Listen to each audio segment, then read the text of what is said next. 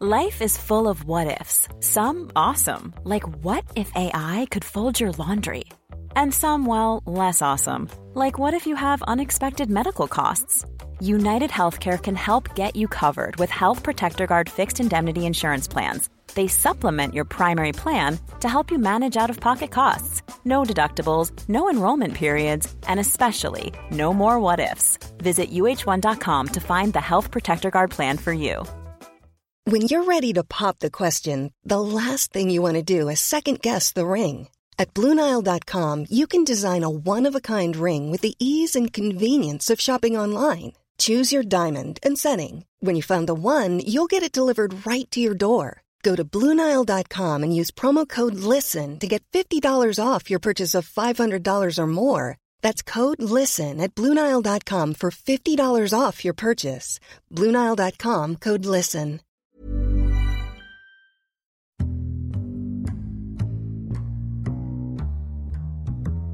Welcome to the Insomnia Project. Sit back, relax, and listen as we have a conversation about the ordinary, about just about anything. Our conversation will be hopefully less than fascinating so that you can feel free to just drift off, relax, and maybe even find some sleep. Thank you for joining us. We hope you will listen and sleep. Follow us at Listen and Sleep. I'm your host, Marco Timpano, and joining me is one of my dearest friends, Natashia Levato. Welcome. Thank you, Marco. It is always a pleasure to spend time with you and now be able to share some of our conversation with many, many, many listeners. Oh, thank you. You know, Natashia and I did a radio show at our university years and years and years ago. So this isn't your first time in front of a microphone. Not my first time at the rodeo, no. Have you ever been to a rodeo?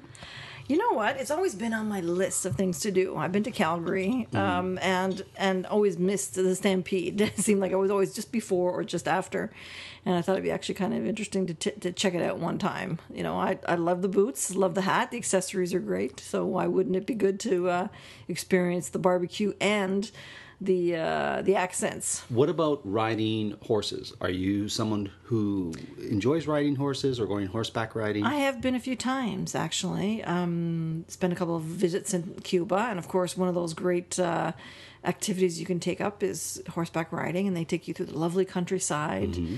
and uh, and then hopefully you don't fall off. That's the Fair, the fair main point is not to crack your skull open. what did you see on these horseback journeys in Cuba? Oh, well. You're taken onto a farm that is local, run by the local uh, caballeros, and you will spend your time figuring out how A, to get onto the horse, and then hopefully get off the horse safely. It's the most dangerous times they'll tell you to get on and off your horse. Oh, I see. And then there's a trail that you walk, meander through the local forest, um, and see if you're lucky some other animals along the way, and then make your way back. It's not really something that's um, something like out of a movie. It's Sure. much calmer. It's meant for just a little relaxation for those of us who are still kind of new to horseback riding. There's nothing nicer than riding a horse and seeing a different vista that you would normally see in a different country with uh, you know the different sights and sounds around. Certainly. I mean, when you see a forest, though, you do get, I always feel a little homesick. Canada has such beautiful greenery. And uh, not only do you get to do that if you're lucky enough to be on a horse, but if you get to do some of the trails uh, in and around the city here Sure. in Toronto. But Well, so what are some trails that you've experienced? Some of your favorite trails? Oh, up into um, spent some time up in the Algonquin Park, which is about what, three and a half hours from the city. So Okay. it's not a bad ride if you're not, you know. on okay, so on once you get there, what was your experience? Oh, um, camping. So we did some camping and portaging, which is basically Yeah, for our international listeners, Yes, we need to t- we need to explain the beauty that is portaging. Ah, well, it certainly is something that will teach you a lesson about how much you can carry on your back because everything that you carry will be what you will be using. So if you don't mind carrying that extra flask of whatever or the bag of makeup or the uh, too many clothes that you think you're going to need for the trip, then you're well more than welcome to do so. But what about okay? So, as I understand it, portaging involves one key element, Right, your canoe. the canoe, right? Right, not just your canoe, but that your canoe is not just your vehicle for taking you from place to place, but it's also the vehicle in which you put all the things that you're taking from those places. So when you're not in the water, you're carrying it, which is the idea of portaging it or mm-hmm. carrying over the land portions of your trip before you can get back into water. Correct me if I'm wrong, Natashia, because to be quite honest, I've never portaged, at least not in the last while that I can remember. Um, how exactly does one portage? You put the canoe on your shoulders, so there's one person in the front and one person in the back. At least two to portage if it's a large canoe. Okay. And you're basically going to put everything else in your pack All right. and you're going to put that on and then you're going to put you're going to flip the canoe upside down so that your head is in the canoe and the where you normally sit is actually what's sitting on your shoulders I see. And then you're walking through the woods. Hopefully slowly over gentle terrain but that doesn't always be seem to be the case. Sure. and then hopefully it's a short walk before you get to the other side of wherever you are landlocked into to get to water again. And then you flip the, the boat down take your packs off pack everything back in the boat and then make your way again out into the water. Okay, so now we've got the canoe in the water, right. Right? Tell me about, or tell our listeners about canoeing, because we Oh, haven't really talked about that on this show. So there's always somebody who is at the front who is going to be the one that who guides the canoe right or left. Okay. So they're going to be the ones that move their oars back and forth right to the left left hand side who t- tell you right or left, and the one in the back who's going to be the more powerful of the two oh, rowers because they're going to be the ones that actually push the canoe forward the They'll, they'll steer, right? Are they steering or? the steerers are more at the front. Okay, Yes, because they're going to be the ones that are going to move to the right or to the left, and then they they do advise. They're supposed to communicate well with the people in the back or the person in the back to say we're going to go right or we're going to go left, uh, and then the, the one in the back is the powerhouse that pulls the canoe forward. And there's different strokes you can do with the paddle or the oar, I should That's say, right. in the water. Like there's the J stroke, Mm-hmm. there's the other strokes that I don't know, but uh, there's a bunch of different strokes that you can do when yes. you're canoeing. Yeah. N- now, let me ask you this, Natashia. Is actually being on the water in Algonquin Park canoeing as wonderful as photos that I've seen Mm-hmm. make it seem? Yes, it is actually. There are parts of the park that are very isolated, and if you're lucky enough to and courageous enough to make your way further into the depth of the park and not where the general five or six main areas for camping are, where a lot of families hang out, and go further into the park with a lot of portaging. So I hate to say it, you're going to be carrying a lot of stuff. Sure. so carry very little, um, and make sure it's all waterproofed um, because you will be in the water at some point, whether it's voluntary or involuntary. That you are going to make your way into parts of wilderness that are incredibly beautiful and still some of the last parts of wilderness in Ontario. So please, if you get a chance, you do want to do a little. Uh, Everyone says this. Everyone says you really need to go canoeing in Algonquin Park. What did you see while you were canoeing? Did you see any animals? Did you see, you know, the reflection in the water? I mean, the water is very clear still, which is lovely. Uh, you get a quiet stillness that you're going to experience. If you're quiet enough, you will get a chance to see lovely um, um, moose that may be peering into the into the lake, getting their drink of water for the morning or the afternoon. You'll see smaller animals. Um, that hang out and are curious to see what's going on in the water. You might see some uh, birds on the lake itself, especially depending on what time of year you happen to be there. Maybe some fish jumping.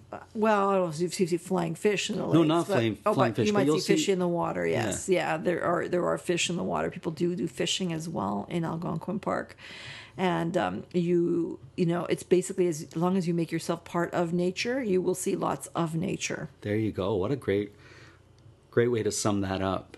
Now, let me ask you this: What about building a fire? Are you a good fire starter, fire builder?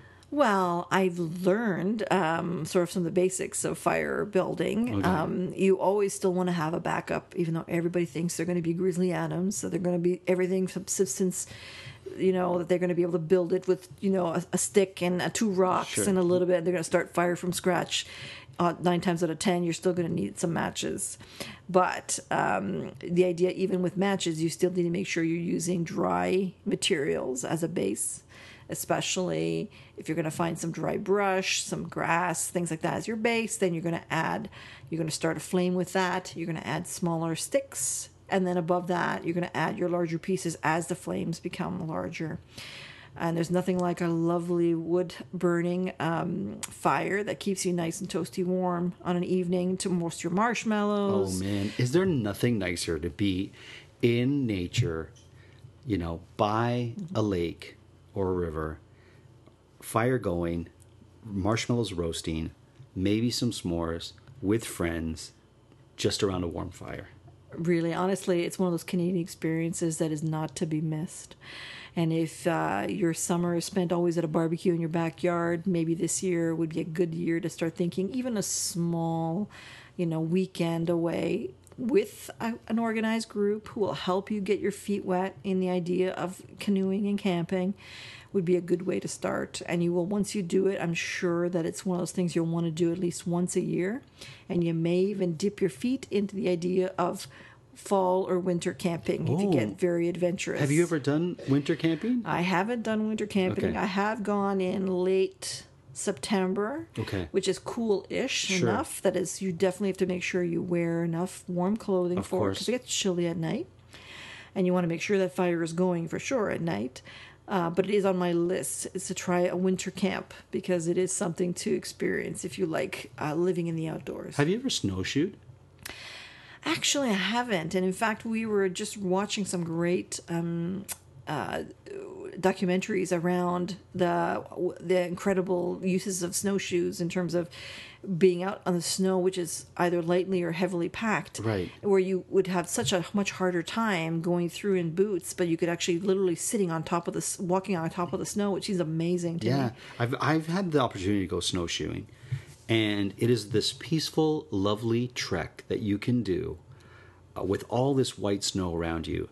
And basically, the way I experienced it was, you know, you you're you're walking with your snowshoes, so you can't walk you know, Normally, at a yeah. Mm-hmm. normal pace. You're walking at a different pace, and they're larger than your shoes, right? So you're you're you're getting used to that, and you sink a little bit, Natashia. So it, it's not like you're like Mm-hmm. Floating floating. You sink a bit, and you don't realize how on top of the snow you are with the snowshoes until you make the mistake that I did, was to take the snowshoe off, and then my foot all the way up to the knee sank, Wow. and then you can't like if you thought it was difficult to walk with the snowshoes imagine how difficult it is to walk without them. So i quickly put the snowshoe back on and made my way peacefully through the snow and the the the woods the light woods i guess you would say Mm-hmm. um, and had a great time.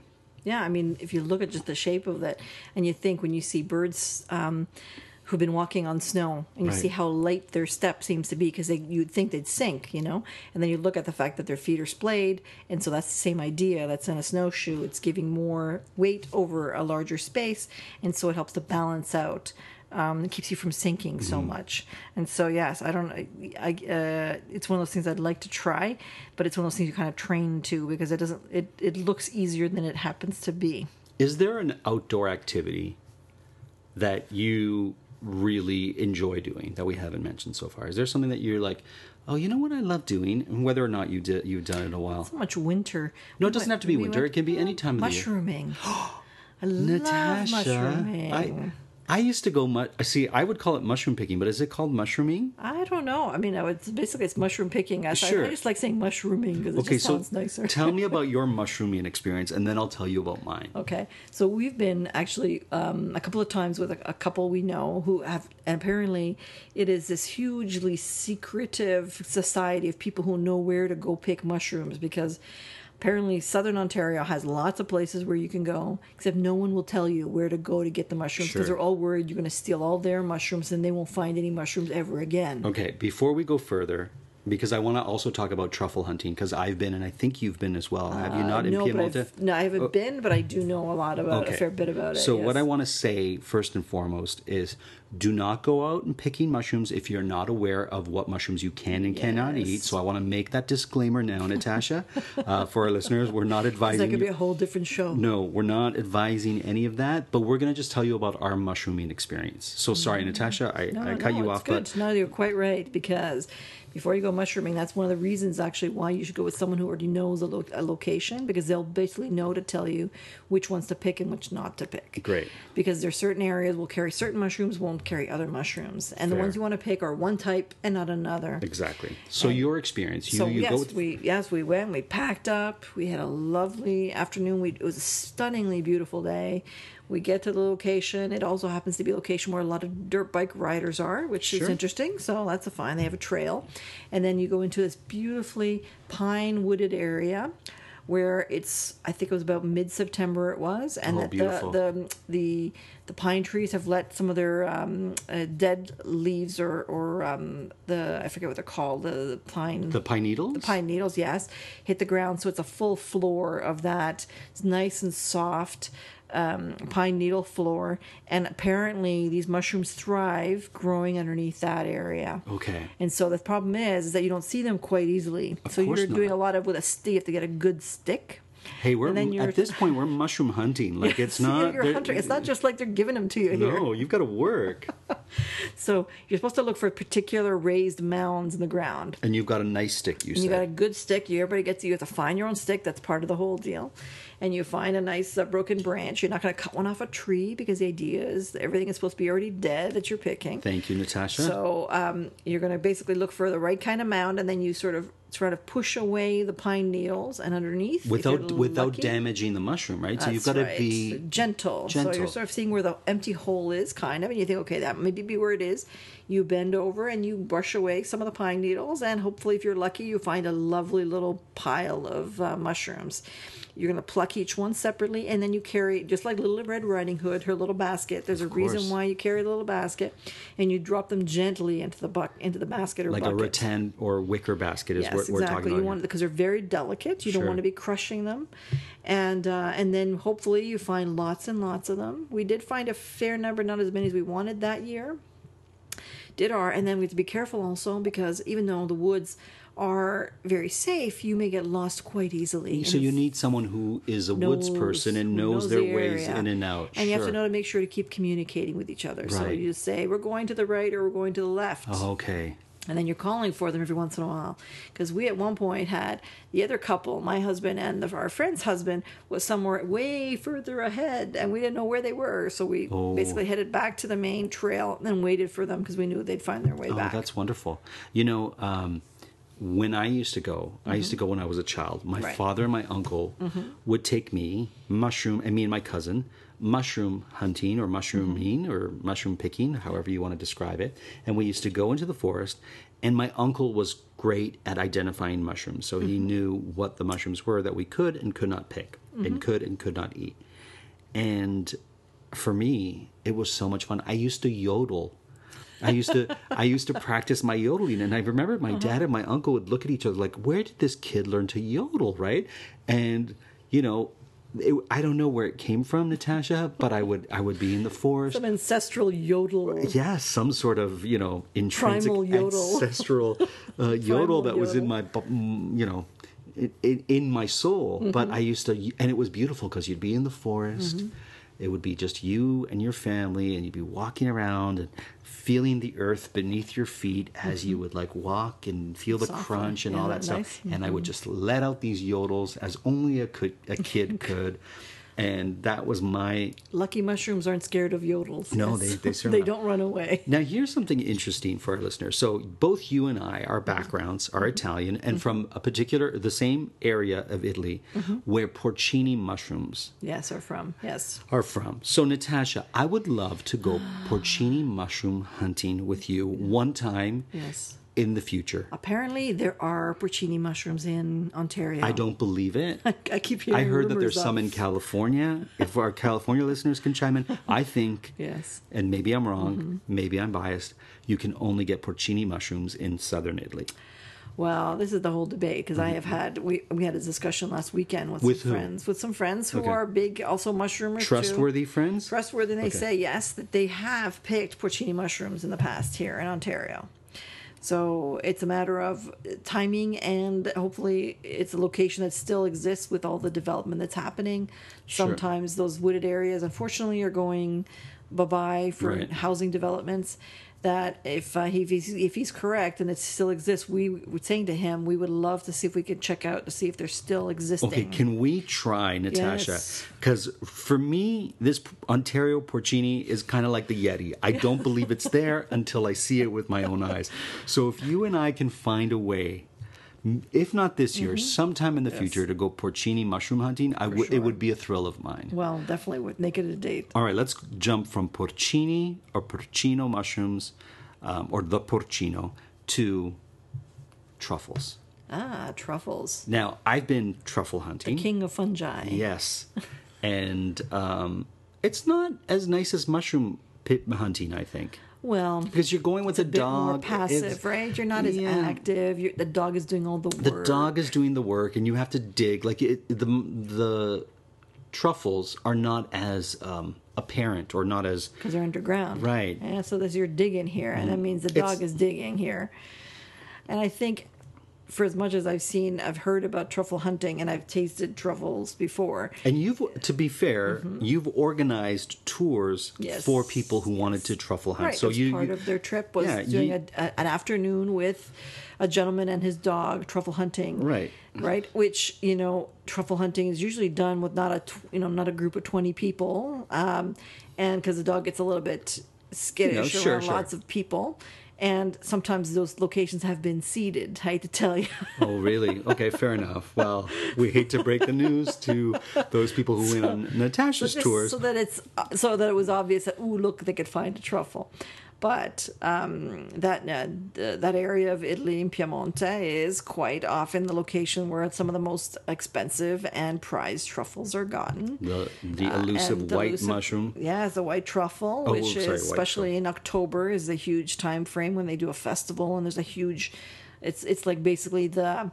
I guess the, the Cannes of, uh, of of mushrooms, you know, instead of movies, everybody's all the stars are heading out to that area in order to have special plates done by gourmet chefs with truffles. So whatever they can, especially the white truffle. Is that why you think the city or town of Alba has so many great chefs in it?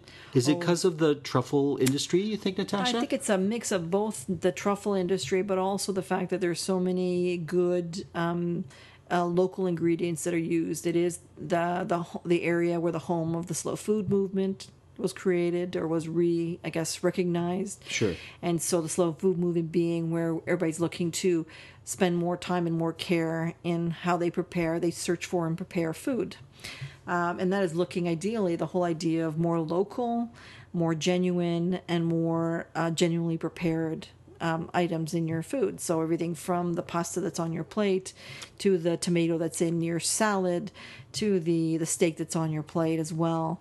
So the fact that so many great high end chefs, especially Michelin star ones in the area, is not to be surprised. Okay. Plus, when you have great ingredients to begin just with, makes things it makes it so much easier. And, that's that's the town of Alba in Piemonte. I just wanted to mention. Yes. Now, Natashia, It's also the home of, as we know, some of the most sought after chocolate in Italy is in that area as well. Oh. Yes.